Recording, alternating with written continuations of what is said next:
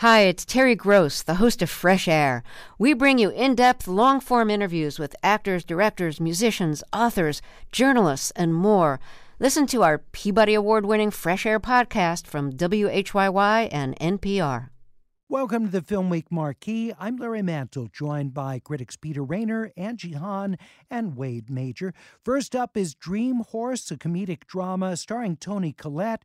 It's directed by Euros Lyn and written by Neil McKay. Angie. This is a really charming, if formulaic, movie about a small Welsh town that bands together to buy a racehorse. And you know exactly what this movie is, but there is nothing wrong with getting exactly what you expected if it is also exactly what you wanted. Wade, Dream Horse.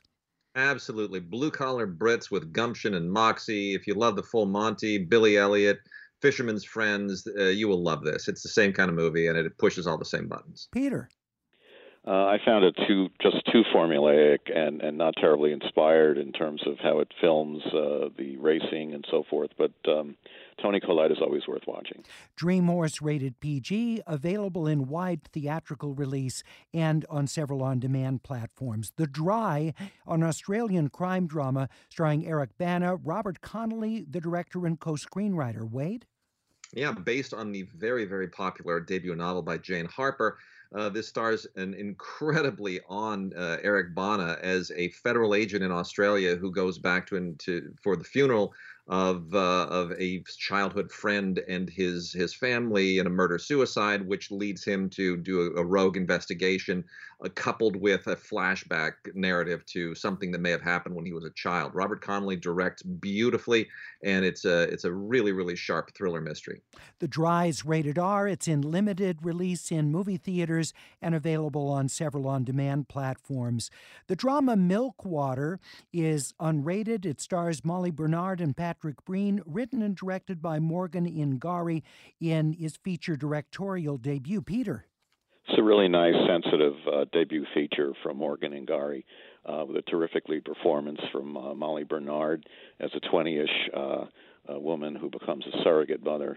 Uh, for a gay man and and uh, the complications that ensue. It's it's it's a really lovely movie. All right, the film is unrated. It's available on several on demand platforms. And finally, Blast Beat, which stars brothers Mateo and Moises Arias. The film uh, is. Uh, about a journey from Colombia to the United States, directed by Esteban Arango. Angie. This is also a feature directorial debut by Esteban Arango. Um, it's a really sweet and smart coming of age film, very sincere in its emotions, very thoughtful in its exploration of the American dream, and anchored by a very convincing bro- uh, performance as two brothers by two actual brothers. All right, the film Blast Beat is available in select theaters and on on demand platforms. For our critics, I'm Larry Mantle, inviting you to join us from the next film week. The LAist Spring Super Sweeps is happening now. You can win amazing prizes while supporting your source for local fact based journalism.